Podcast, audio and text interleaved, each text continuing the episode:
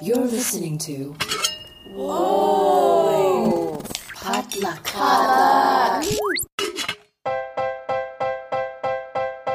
And hey everyone, welcome back to the Good Pop Culture Club. It is episode 65 for Thursday, July the 22nd, 2021.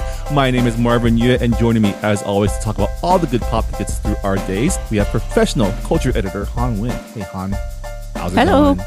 Happy day before the Olympics. Are you excited for the uh the I know it's it's a loaded question to be excited for the Olympics because it's like should we really be having the Olympics right now? But I'm also looking forward to this opening ceremony that's been delayed for over a year, right? Because it's Japan, so they're probably going to do something crazy, right?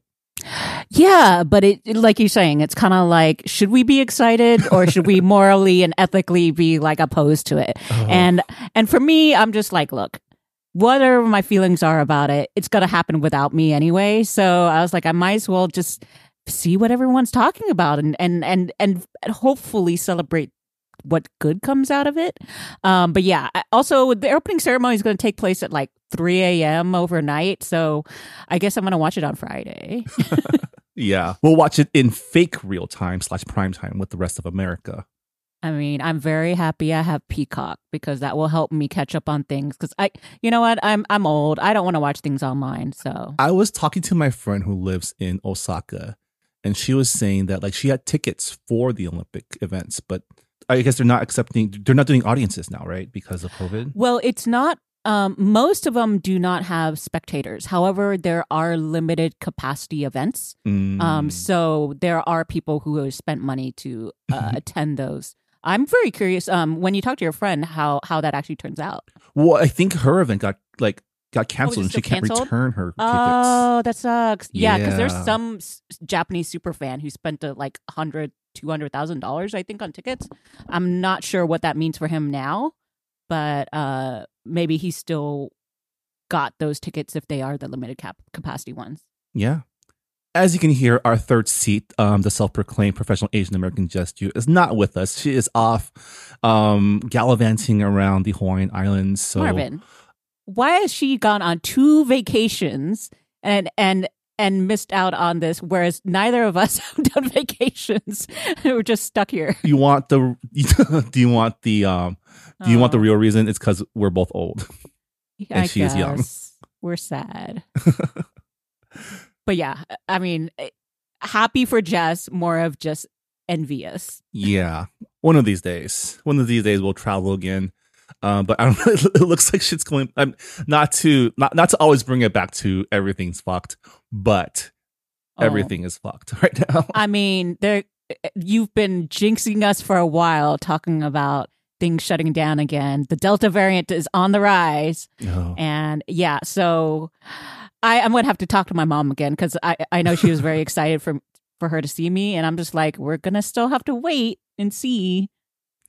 Yeah. Well, good thing there's always some good pop available for us to watch right at home, which is what we did this week. Uh, for this episode, we're celebrating the 20th anniversary of Studio Ghibli's Spirited Away, which is a film that um, I personally, I mean, longtime listeners of this show will know that Studio Ghibli films are my shameful blind spot. Um, I've only seen to this date probably three of them. And it's just, for me, it's one of those things where, you know how there's certain pieces of fiction or pieces of media where you know you're going to love it. So you're not in a hurry to watch it. That's what Studio Ghibli is for me. So, Yeah, you know, I mean, there's the good things that you wait to watch, and there's also the good things that you know have a little heft to them, and so you have to be in the right frame of mind to pay attention to it and absorb all the goodness from it. um, sometimes, because of your uh, schedule or your frame of mind, you are. N- not able to do that. That is why I stick to my assertion that I will someday watch The Wire, but I have just it's definitely not going to happen during the pandemic. Um, and I don't know. I don't know when I will, but yeah, I just haven't had the time. But, you know, several seasons of Love Island, yes, yes, I can do that. trash. You can consume trash all day long. No, no Oh, guilt yeah. there. But not filling. Yeah. Mhm. no, you're right though. Studio Ghibli films are my wire. But, but I have to say, at least uh, smaller, discrete portions. You don't have to commit to seasons of That's uh, true. You have, like- murder and cr- yeah. Yeah, you have what five seasons? Yeah, at least like a whole like month worth of watching there. and it's murder and corruption and drug dealing and just all this stuff. So it's it's heavy. It's heavy stuff. But some top notch acting. Yes. Uh, so many people have come out of The Wire. Things I know without actually having watched The Wire. Yeah, similar to my experience with Studio Ghibli. uh, but before we get to our discussion on Spirited Away, let's find out what pop culture is beginning us through this week. Han, what's poppin'? Uh, speaking of trash viewing that takes no that uh, that has no psychic hold on you or weight on you, um, is another fantastical uh, fair. This one from Netflix. It is a dating show called Sexy Beasts. Uh, it just got released um, today, Wednesday, um, and you can watch it right now. It's very quick, very short. It's the concept is, um, it's it's kind of like well, it's kind of like dating around. Basically, one guy or one girl uh, goes on a date with three people of the opposite sex, and they winnow it down to you know after the speed round, you know, reject one person, then go on quote unquote longer dates with the other two until you pick one. The twist is that, as you can tell by the title "Sexy Beasts," it has to do with animals. In that, not not furries, but every person is uh, attired with like very elaborate um, prosthetic and makeup applications to make them look like either animals, um, uh, mythical creatures, or or weird like statues or gnomes or whatever. It's it's bizarre. Um, the upside of it, I have to say, is they technically are saying, "Hey, let's do this because let's not judge a book by its cover." You know, I, I, you know, if you're don't just try to date someone because they're attractive try to talk to the person. Look beneath the beast right? Um and the nice thing about that is that there's actually a it's fairly multi you know cultural as far as like you can have people not know if someone is black when you're talking to them and realize like hey this person actually fits me. Um they do a good job of covering that even if the you you know with makeup hands, you know, prosthetics and fake fur and stuff like that. It's actually kind of funny to see these people talking through like a beaver costume, um, or a woman like stroke her dorsal fin when she's a dolphin. Um, there are also some puns, and the uh, the narrator is Rob Delaney from uh, Catastrophe fame. um, so it's kind of wry. I would just say though, it's kind of bullshit when it's about it's not about superficiality because literally every time someone gets eliminated then they get to remove their prosthetics and show how hot they are and like try to make them regret it and of course at the very end when they when someone is picked then they're like i'm very nervous i hope they're good looking so it's like they and you know what everyone is decently good looking and of course you know fit But what if they're not, right? What if that's what I wanted. That's what I really wanted. I mean, everyone, even the most average looking ones, were average of the six variety, you know, out of 10. I mean, here's my question because the name of the show is Sexy Beasts. Are the costumes sexy at least? Like, are do they accentuate is- the body, or Well- are they like literally giant like suits? No, so they're actually wearing clothing, their own clothing, which is also why I'm just like, look, even if you there are there are times when you see someone and this guy is like well this guy this beaver is complimenting this uh this pixie for her rocking body because she has a body conscious like dress on um so i'm just like Mm. yeah, mm, that's where I call bullshit too on this whole concept, right? yeah because yeah yeah, like so all you're really saying is I hope their face looks good. Right, right, right, Right. right. And and you know, and I mean, credit to most of these people. At least they don't say something like, "I hope they're white." Um, but I do have to.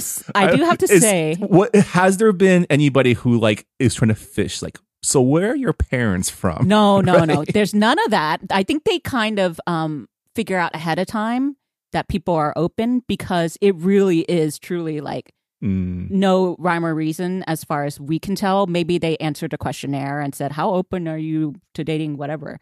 But I do have to say, there is one guy who is in a rhino head costume who talks about practicing sexual kung fu and it is no surprise when he is unmasked that he is white. So, uh, Sexual That- kung fu. Yeah. Oh, he talks about Taoist shit. I was just like, I I wanted to punch him through the screen. Um, most people are fairly dumb and superficial. And What, what are the odds that that man has little kimonos in his closet? Uh, very. I mean, you know, he's dated at least four Asian women before. So anyway, um, but it's only six episodes. They're half hour episodes. They go very quick. So even if you get angry like I did, it goes away very quickly. Um, and you know, I feel like it, this is kind of a test for them because if it does well, they'll pr- just produce more. So uh, it's Netflix. Uh, it's weirdly. Oh, here's a weird thing. It's set in England. It was shot in England. Not sure why. Um, so that means you get people from the United States and England, and you're just like, wait, why are you going to pick the guy from England? Because like, are you going to still date or what? Like, I don't understand how this like long distance is supposed to work. But then they also have this weird thing where during the elimination ceremony, they're in stately, sexy beast manner or something, and so it's a weird like period drama looking set. I don't know, but anyway, uh, This they- sounds like yeah. This sounds like some like B level trash to like whet your appetite while you wait for F Boy Island, right? Yeah, yeah. Oh, and uh, let me just tell you, I was so excited. I got the second email saying that now I have all 10 episodes of F Boy Island. And I was talking to the publicist. They're like so excited for our coverage. Um, but I was like, well, just wait. Salon's coverage may not be the coverage you want. so, um, but yeah, so, I mean, it's, it's a mix of things. Uh, I think Masked Singer obviously paved the way for ridiculous, you know, costuming and stuff like that. But then also, if you watch things like Holey Moley, one of my favorite reality shows on ABC, it has that heightened ridiculosity, um, where they also have like a you know Sir Gopher who's in a gopher costume, and um, there's a there's a painting of him, and he's also in a stately manner or something. So yeah, it doesn't make any sense. They're clearly just having fun with it. Um, is the trappings of ridiculousness, and uh, anyway, I enjoyed it, but also I was kind of like bullshit. I was like, I want to see some ugly people in there. Yeah. Well, that's All not good trash TV though. it's trashy enough. anyway, um, Marvin, what's popping with you? All right, so I haven't really watched much this week besides uh well, I watched Black Widow again with my parents and I watched um Spirited Away. The only other thing I watched was um so here's the story. My dad loves like much like Han and just love trashy dating competition show, reality TV.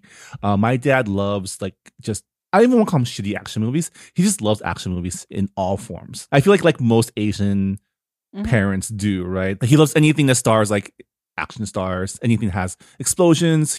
So I was looking for something for him to watch, and then I saw, oh, like Steven Soderbergh has a new film. Uh, I didn't realize we, what Steven Soderbergh I was getting. Um, I knew that this was a heist film starring Don Cheadle and Benicio del Toro, so I thought, oh, maybe it's like an Ocean's Eleven Steven Soderbergh.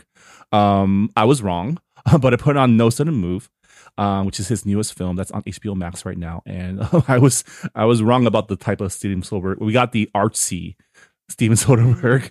Um, it is a heist thriller, but the heist happens in the first like half hour of the film, and it goes bad, and the rest of the film is kind of them trying to figure shit out, and it's more Indian tones, more like character study, actors. Surprising enough, my dad really likes it. My dad also Oh. likes thrillers Okay. um, because like he loves guessing the twists, and if he gets it right, he's so smug for the rest of the day. He's just like, I got it. Um, okay, that's funny. but yeah, um, it was an interesting film. Lots of great performances by Don Cheadle, by Benicio del Toro. Um, Brendan Fraser is almost unrecognizable in this film. He's like, yeah, he he plays like a crime fixer who's like in charge of the the heist, and he's like just so menacing in this film. It's really interesting because because you think of Brendan Fraser, it's like oh like the mummy. yeah, the Mummy, like Tarzan, right? Blast from the past. Yeah. Yeah. Uh, but this one, he, he's like, I can see this as a new direction for him, which is really cool. Um, Interesting. Maybe maybe I'll watch it. yeah, surprisingly enough, and probably not surprising at this point, um, if you followed his uh, filmography, Ray Liotta kind of just phones it in as the mob boss, Oh, which uh, I feel like he has been kind of doing for the last like few years, right? Ah, I mean, he, because he can get away with it, I guess. Yeah, You know, like he and Joe Pesci kind of just can do whatever they want mob wise. yeah. the entire film seems like it's been shot in fisheye lens, which is interesting, an interesting move. Um, but this is also the man that shot entire film on like his iPhone, right? So Yeah, I mean Soderbergh's gonna Soderbergh, so yeah. Uh, Kieran Culkin's in it, still like kind of going down that playing asshole role that he's like fallen into. Um, he's great in it. Um, David Harbour is in it too. I actually had he, great- he's everywhere. yeah. I actually pointed out that that's um that's the um that's the dad from Black Widow. And my dad was like, "What?" His mind was blown. Has he seen Stranger Things? He has not. Uh, my dad has 70s nostalgia, not 80s nostalgia. So I don't think Stranger Things will do anything for him. Interesting. Yeah. but yeah, it was a pretty solid crime film about a heist gone wrong and what small time crooks at the bottom of the food chain need to do in order to survive. It has some great performances, like I mentioned, some great cameos too. It does try to touch on themes such as gentrification, redlining, um, development. It does take place in 1950s Detroit, so um, there's a uh, through line about capitalism and corruption in the auto industry. But where the film tries to tackle these bigger picture issues is kind of where it gets a little clunky. But when it focuses on its characters and their interactions and their day to day and like their personal struggles is when it's really the strongest. So um yeah, check it out. It's on HBO Max now on No Sudden Move. Um it's not exactly a fun Soderbergh film, but does it does have its moments. It does have some great scenes of levity, and overall, it's uh it's pretty solid. So yeah, check it out. Um, and with that, that'll do it for what's popping for this week. We're gonna take a quick break, and when we come back, we're talking about one of the all-time great Studio Ghibli films, Spirited Away. Stick around.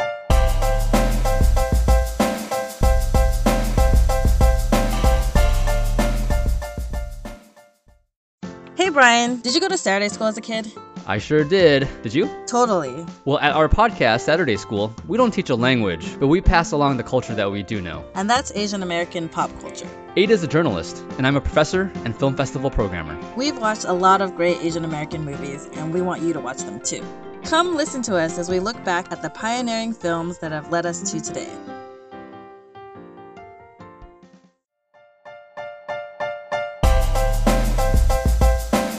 And welcome back to the Good Pop Culture Club. This week we're talking about the Studio Ghibli classic Spirited Away, which is celebrating its 20th anniversary. Uh, Spirited Away, of course, is a film by Miyazaki that tells the story of Chihiro Ogino, a 10 year old girl who, while moving to a new neighborhood, enters the world of Japanese spirits. After her parents are turned into pigs by the witch Yubaba, Chihiro takes a job working in Yubaba's bathhouse to find a way to free herself and her parents and return to the human world. It was released in 2001 in Japan and became the most successful and highest grossing film in Japanese history, holding the record for 19 years until it was surpassed by Demon Slayer, uh, Mugen Train, last year in 2020. Um, it was also adapted in English um, by Disney on behalf of Pixar's John Lasseter, um, which is the version that I actually watched because um, I know that HBO Max has the Ghibli collection, so I was trying to find Spirited Away, and I ended up watching the dub version because i didn't know how to like. They didn't give me the option to choose Japanese track, which um after discussing with Han, I realized that they um they they they messed with me. They got me. Yeah, I mean, it is not um actually what's the word? Uh intuitive the way they do it. They they default first of all to the dubbed version. And so with most of my um HBO Max or whatever streaming services, I just do a pull down menu and change the um the Yeah. audio and the subtitles. Whereas this one, you don't wait until you're watching it and pull down. What you do is before you get to that screen, when you have the uh, title screen, you have to select the version. So it says Japanese or um, or English or something version. And See, I didn't so- get that yeah. option. So was it like? Oh, well, no, you have to go to basically where you see the title screen. You don't realize that you can choose it. You have to go, and when you see it, then like right. So you're saying there's two mouse- yeah. separate entries for Spirited Away. Well, Right. you just see the one screen, but you don't realize you can change it. So you have to like, Oh. I guess, uh, move your cursor around or whatever, and realize that you can change it. Yeah. Well, jokes on me. They got me to watch a dub, which usually I usually when when we're doing subs versus dubs, I'm usually on team subs because um I don't mind subtitles and I kind of want to listen to the original, you know, track. But I gotta say the dub version wasn't bad, especially for a like a 2001 like early 2000s like Japanese anime dub. Um, those are usually kind of trash. So I think the fact that it had Disney behind it and they actually had like directing behind it, I think did a lot for it. I mean, um, these days dubs there was a lot more care in, into the performances, but back then, like you know, I think the reason why a lot of us, at least people my age, are all about subs is because we've been traumatized by like really bad dubs when they import anime from Japan to American television. Yeah, no, I agree. I grew up watching mainly subtitles when possible, and even when they had no subtitles, I would still watch the Japanese versions of anime because the voice acting is great, and you want to kind of get the original feel and energy of it. Um, right? You want to watch the film as Miyazaki intended it, right? right and and then i agree like when in the 80s or whatever 90s when i was watching anime a lot of them were like australian voice actors which they and then they were trying to be american and it was very odd voice acting like kind of bad so i i definitely grew up with that uh watched a lot of foreign films also so i always watched those subtitled um however i i i do agree that people are taking a lot more care nowadays I will, I have to admit, um, two reasons why I might consider um, watching a dubbed version is A, if I am a critic, sometimes I just don't have time to read the screen while I'm working. and if it's a sort of a crappy, hey, Danish uh, TV show that I'm just leaving on in the background, then yeah, I'll, I might go for dub. And then the second thing is that um, with the advent of places like Netflix, they and that does co-productions. They actually often use the same voice actors when possible to do the English dubbing because a lot of European and foreign people know how to speak English. Oh. So yeah, it's it's kind of interesting because I had talked to a few people who did that, and um, and yeah, they take a lot more care. Netflix is an international um company, so they they take more care to cater to each of these countries, which is why you see the zillions of uh, credits at the end there. Um, yeah. but like I said, I I do usually do subtitled first. Subs subs win usually. Subs, subs. But like I said, the dubs for this version pretty good, especially for 2001. Yeah. I'm glad to um, hear that. Yeah. So before we get started with uh, our discussion of Spirited Away, um, this is just a quick spoiler warning. We're going to be spoiling plot points and themes about the movie, and so um, if you haven't watched it yet, like me, um, you should watch it. It's a 20 year old movie. Um, it's been out for a long time. You can catch it on all the different platforms. You can watch it for free on HBO Max. So check it out. Um, but yeah, let's get to it like I mentioned at the top of the show, Studio Ghibli is a very shameful blind spot for me in terms of pop culture experience, um, and especially Spirited Away. My experience with Spirited Away is this last watch was the first time I've ever seen the film from start to finish in one sitting. Like I know I've watched the beginning because I remember the part where the parents turn to pigs, and I've watched the end. But I gotta say, like the whole middle part with No Face, I have no recollection of ever watching it. um, my main experience with No Face is him being an internet meme. I was about to say, I think we've seen at least two or three memes with no face. Number one is the eating Yeah, um, scene, which I think both Jess and I have used, you know, just to represent ourselves. and then Um, the this- one where he gets washed away by feels, Yes. right? uh, yeah, my my friends and I have used that many times when we say we're drowning in work. Uh, so it's like, hey, here's more screeners, and then that that, that gift comes up. Um, and then the third one is uh, on the train with uh, Chihiro. So yeah. yeah. Um, but the film holds up. It's really great. As expected from Studio Ghibli, lots of attention given to the animation, to the backgrounds, to the scenery, to the shots, to the like the composition. And it was just I think it being in English actually made it easier for me to follow, especially since the dubbing was pretty solid. I think they actually, um, I read that John Lasseter and the team at Disney paid special attention to make sure that the voice is synced with the mouth movements Mhm. um, which is super important because that usually is, is what takes us out of Yes. dubs, right? when the mouth just keeps on moving. yeah. Um, there were some kind of cheesy overacting, but I'm sure it was probably the same in the Japanese version too. You know, yeah, these characters are like not subtle. yeah. Uh, but yeah, what's your experience with um, with Spirited Away? Han?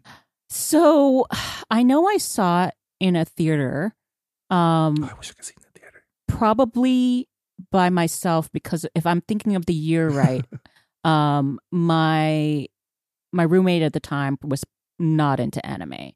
Um, which is fine. Like I often saw a lot of indie films on my own during that time. But I know I'm called it Mhm. anime, but are Ghibli films anime though? Well, it's for the the perception of a my roommate who is just some you know white girl at the time. Right. Yeah, it's it's anime uh, because I I it's still foreign don't and you have to read subtitles, right? it's for right exactly. It it's it's not Disney.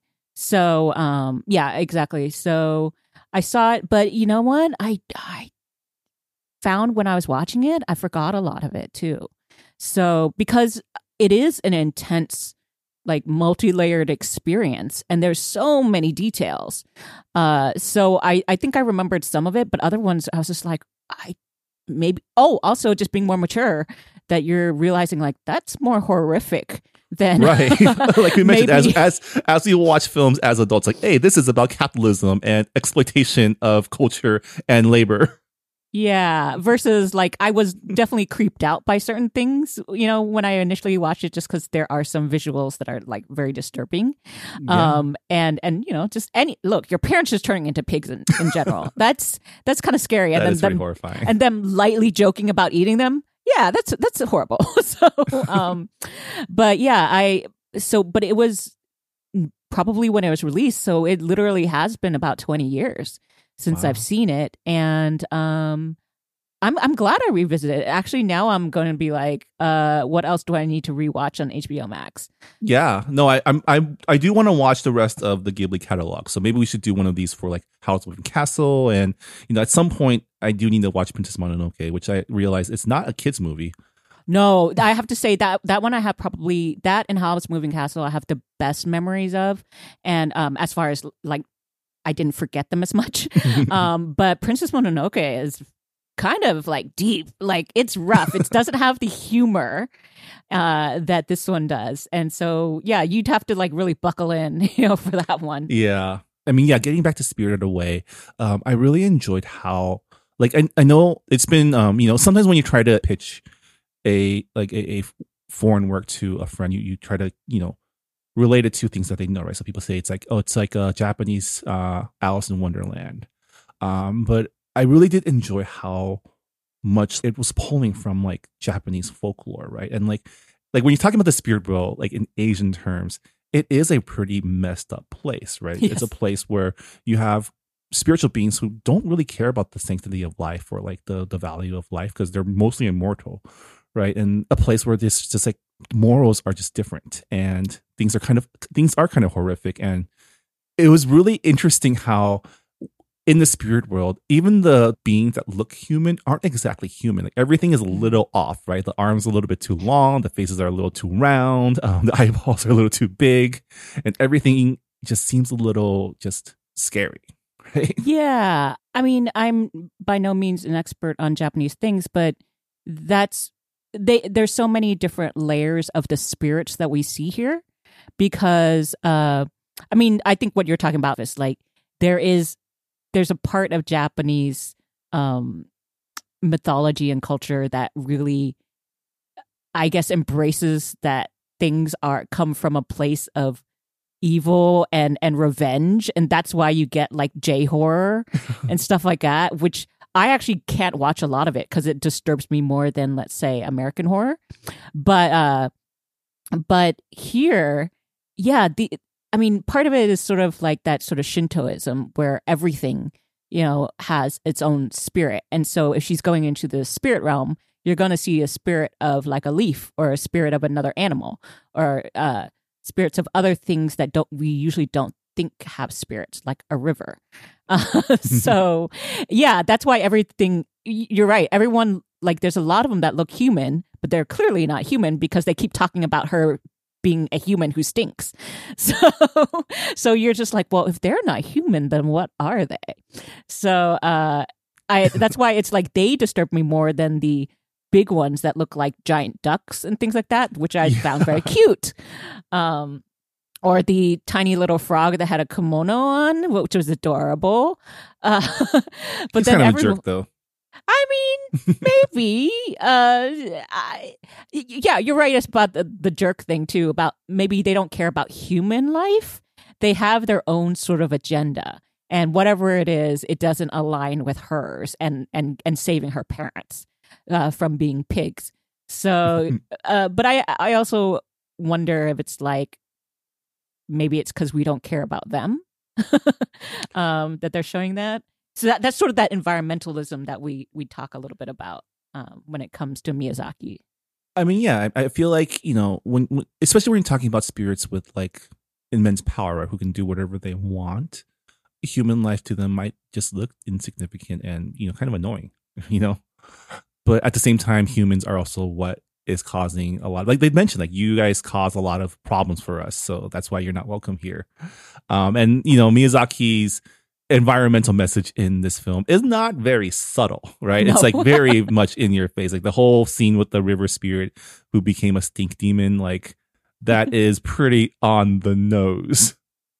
Yeah, it's pretty gross. I mean, the amount of like junk and pollution and man-made oh, yeah, and those poo yeah. animations, like the the you know, like I'm, I'm assuming it's all poo coming off of the spirit. Like that is like I was kind of cringing because like you know it's squishy and it's viscous and it's like oh, it just looked so gross. Yeah. um I and yet that wasn't the most disturbing stuff I found in the film. Really, what was more? What was what was what was the most disturbing thing for you? I think Yubaba and her twin sister. Um and the giant baby Bo. Like I I I really had a hard time getting a handle on who and what they were and their motivations and they scared the hell out of me. Um Well, int- because yeah. Well, the interesting thing is so, um, and maybe this is me doing a reading based on, you know, again, as you get older, everything becomes about capitalism, imperialism. And it's interesting that in this Japanese bathhouse, the big boss lady is this witch that wears Western clothing and is essentially like the Westerner using Eastern culture as a way to make money off of tourists. Right? Yeah, and she also had a really huge head. Um, Well, and, there that's that, that too. Like obviously, she's also some sort of monster. and she cha- would change into what looked kind of like a harpy, um, which is like a uh, a giant bird with the head of a woman. That was actually really cool when, the, Yeah, when like cool she wore the cloak and she became the bird. Like, Yeah, and and and maybe there's like deeper things if I researched it that I would find out about Japanese, you know, mythology or something that would explain her more. I Um, think no, I think her character is more. She is an allegory for Western imperialism and Western influence on Japanese Mhm. culture, right? Because, um, also the the whole bathhouse thing, the whole it takes place in the amusement park, like.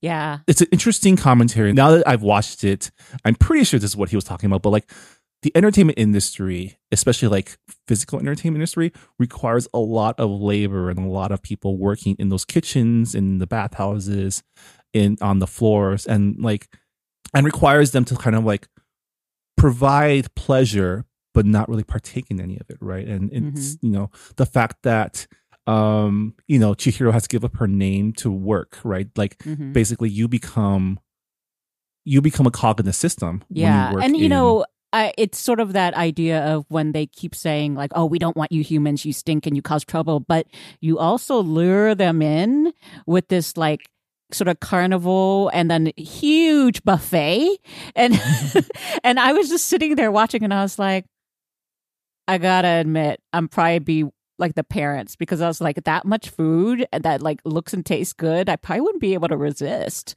Um, Hmm, I don't know if I would touch food that's been left out Well, with no one around. Though. Well, look, I probably wouldn't. I, I would like to say that I'm like Chihiro and be that able food to is roofied for sure. and, and be able to deny myself everything. But I also feel like there's something in that environment that made the parents also lose their ability to critically think Mm. because I mean, I think her being a child is, of course, a message um, from Miyazaki uh, that she has not been spoiled like the parents have, um, and and Well, she- yeah, because the dad was like, "Don't worry about it. I have money. I can money can take care of anything." Right? right, right, right. It, it in in his mind, it kind of made it okay. So, like, we're not going to steal. We're not going to do this, but you know, it's right there, so we we're might just as well eat. buying it. We're just, we're just eating on credit. It's on credit. Yes. Yeah. well, you know what I what I thought was cool. Um, we were talking about this offline for a bit. Was because it is 20th anniversary, and um, looking back to see how it actually still works very well. And I know, yes, it's animation, but at the same time, and and it's also fantasy. But I think also it just doesn't feel dated. Um, if Yeah, it stands up really well. And I think a lot of it is like, you know, our perception of, and a lot of it is the reason why Miyazaki made this film, right? Like, I, I was reading the Wikipedia and he, was inspired to read this film because I guess he took a trip up the mountains with a friend and his like daughters. And he was reading the the media that like the shojo manga that they the girls are reading and realizing they're all about female heroes, but their entire character revolved around having crushes on boys Oof. and he wanted to make a, a story about a girl that other girls can look up to as like a heroic figure that has nothing to do with boys because this is a this is an animated film like a lot of Ghibli films that has little to no romance really like there's there's talk of love but I don't think it's like romantic It's not love, romantic. right No, it's it seems to be very like friend love, yeah platonic. and you compare that to like its contemporary films in the Disney canon which is all about princesses getting saved by princess like Yeah. It's no wonder that like and I feel like Spirited Away has aged way better than a lot of like the princess films. You know, they're still Yeah. classics, but like in terms of like, their messaging, like Spirited Away's message still holds, right? Yeah. And and Chihiro ends up saving the boy. So she she is she um Miyazaki flips it that sort of trope on its head.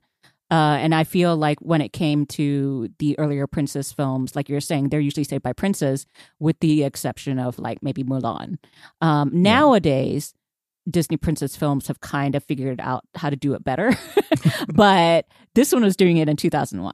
So yeah, I mean, I really like Chihiro because at first I was like, I don't know, girl, this seems like a real. I, I'd run.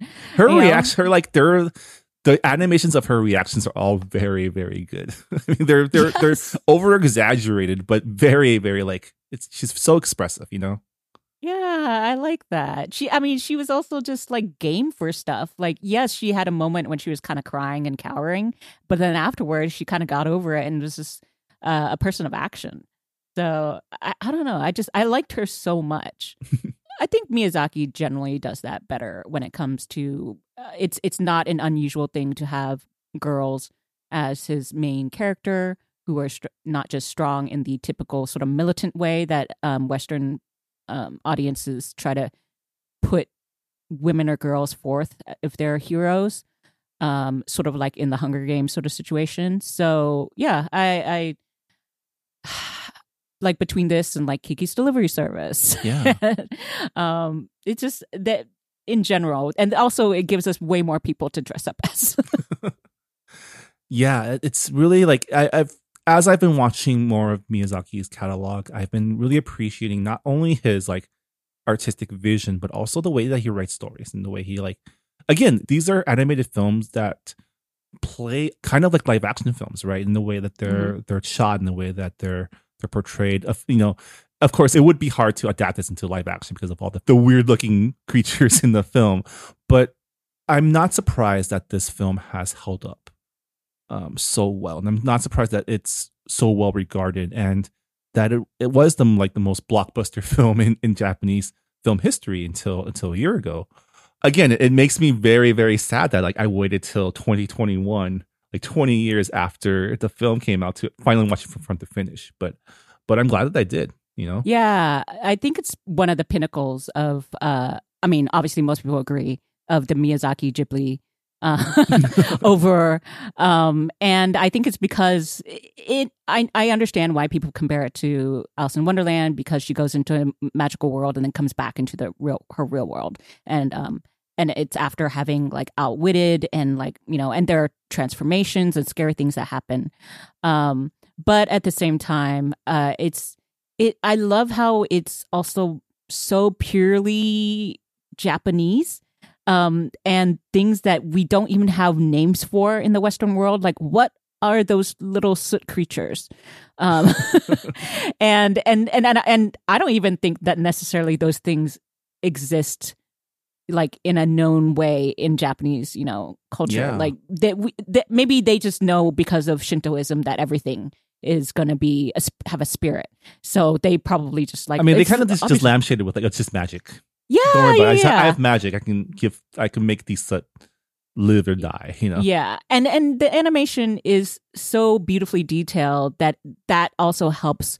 Um, you, both you and I really love fantasy, and I think Miyazaki does fantasy in such an incredible way that we don't see in Western culture Mm-hmm. because Western culture often has to be like it's in a castle and it's you knights know, and dragons. It's, about quests. yeah, it's you know? European. It's European, right? Um, the type of fantasy they do. Whereas this fantasy and every single Miyazaki film, the fantasy is totally different from another one.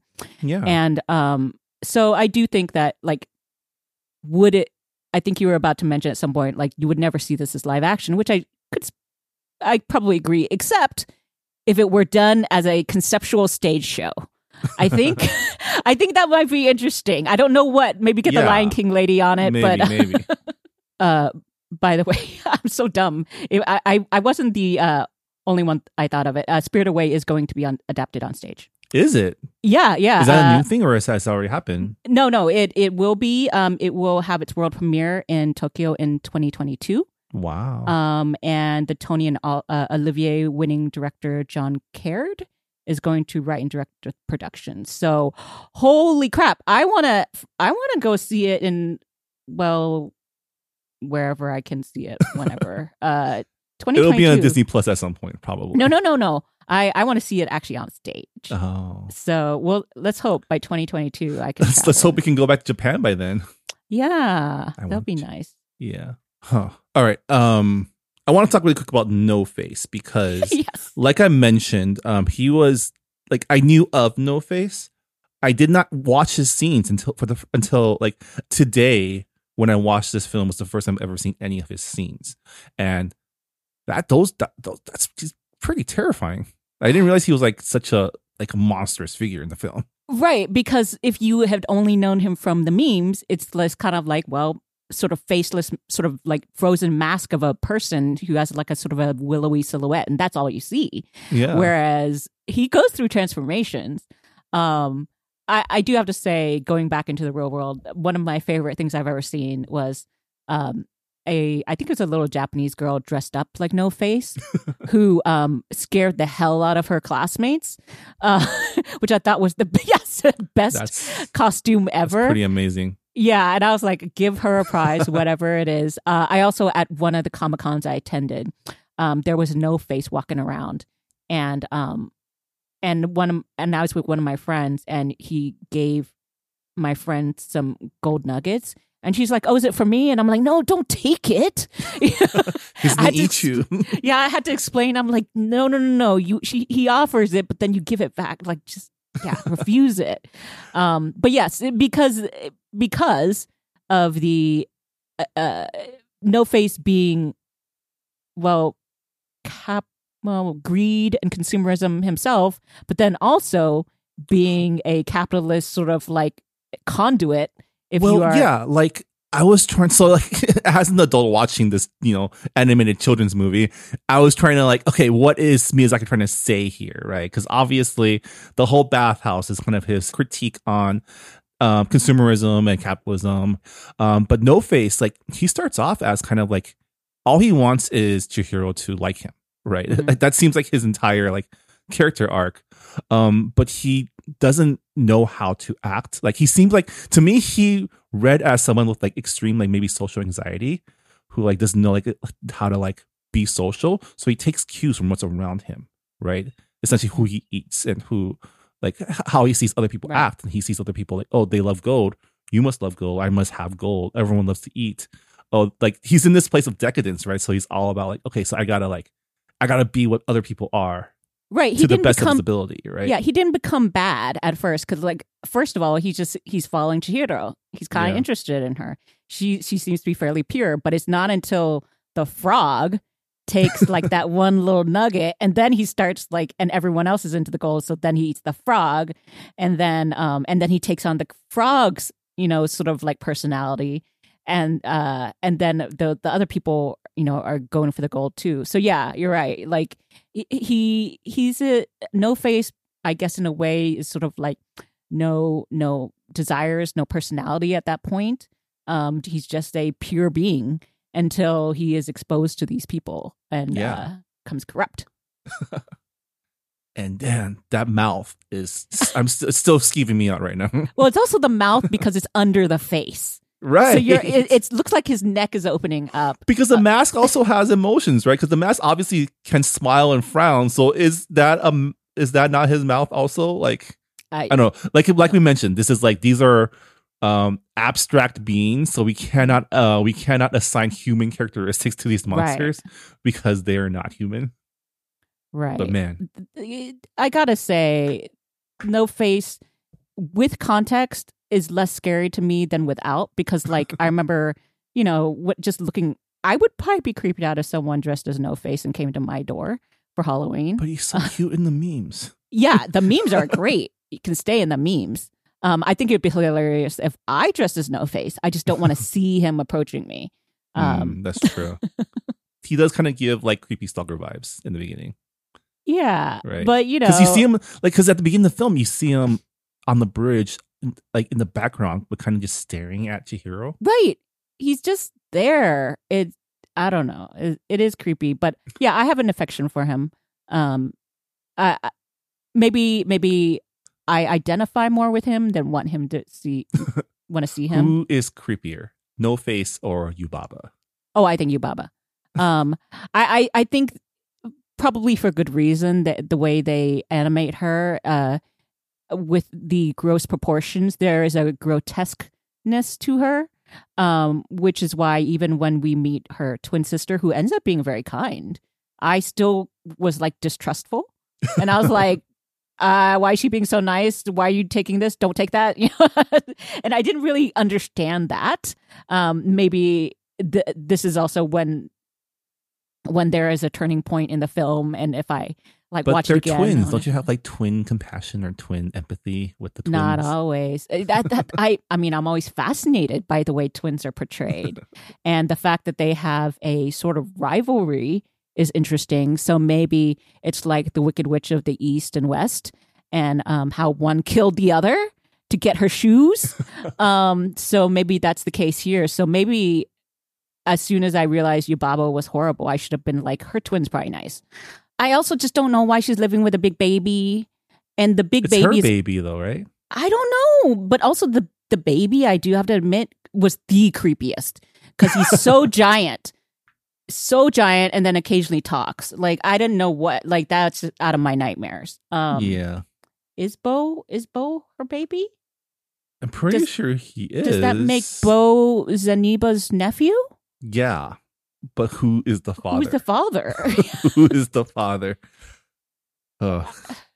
this is this is just These are deep. questions we have for for Mr. Miyazaki. Please answer these in the sequel, I guess, or the prequel. I I also I need to look for it because I also think I had a um uh a haku um neck pillow which which which Like Haku as a dragon or Haku as a boy? as a dragon. Okay. yes yes not as a boy which that would be weird too. Um but also appropriate in some way for the for the world of Miyazaki.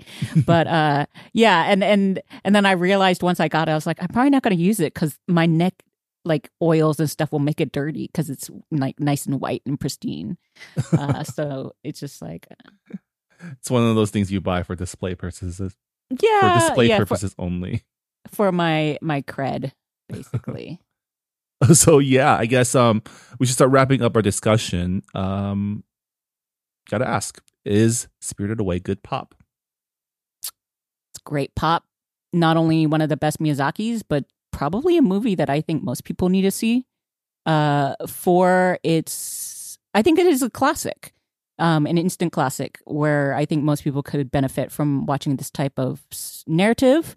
But then also just it's so gorgeous, so pretty, and and just like such. I am one hundred percent into fantasy worlds that are fully realized. Yeah. a lot of great scenes where you're just looking out into like this fantastical landscape, right? When when the city floods and becomes a sea, when um like when they're walking down that train track that's partially submerged. Like there's a lot of really great um even like the chaos of the bathhouse. Like Yeah.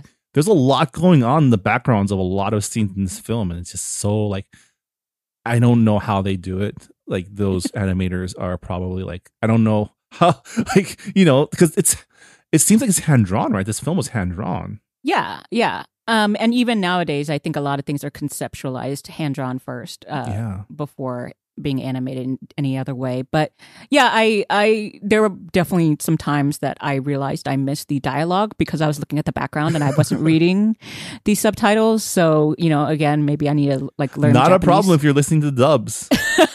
that see again another reason why um, i was actually on a reddit thread recently where someone was asking i'm finally going to watch spirited away which version should i watch and you know there was a debate over it and some person actually just said why don't you watch the dub version first just so you get the gist of it and so when you watch the you know sub version you can actually like pay attention to everything else which made sense to me Yeah, definitely good pop. Um, I'm glad I finally got to watch it from start to finish. Another film off my Miyazaki uh, Studio Ghibli to watch list. No more feeling shameful that I haven't watched Spirited Away because now I have watched Spirited Away. I'm very proud of myself right now. I, I'm do need to go you. back and watch it with subs though, yeah just to i'm get proud the of full yeah experience. i'm proud of you marvin thank you. Thank you. And with that, that'll do for this episode of the Good Pop Culture Club. Um, Hanh, if people want to find out more of your thoughts, where can they go? I am on Twitter at Anonymous. And you can find me on Twitter at Marvin Yueh, and you can find our show at Good Pop Club. We are a proud member of the Potluck Podcast Collective, a collective of Asian host podcasts. You can check out our fellow Potluck pods by going to the website podcastpotluck.com.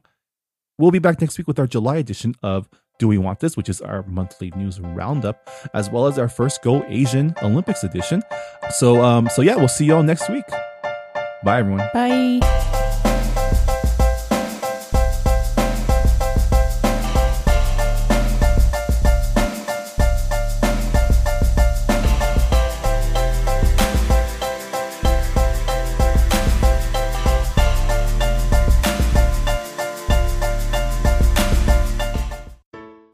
Hi, I'm Marvin. And I'm Reera. We're the host of Books and Boba, a book club and podcast dedicated to books by Asian and Asian American authors. Every month we pick a book by an Asian author to read and discuss on the show. We read a wide variety of genres from contemporary to historical fiction, fantasy to memoirs, and crime thrillers to romance. Some of our past book club picks are Pachinko by Min Jin Lee, Sorcerer to the Crown by Zen Cho, and Devotion of Suspect X by Keigo Higashino. We also go over what's new in the Asian American literary world and chat with some talented Asian authors about their work.